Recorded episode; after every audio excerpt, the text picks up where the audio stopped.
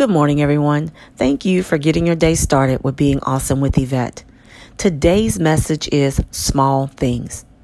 The scripture is Matthew twenty-five twenty-one. His Lord said to him, "Well done, good and faithful servant. You have been faithful over a few things." We all go to God asking sometimes for more or better things, but we complain about what we have or don't have right now.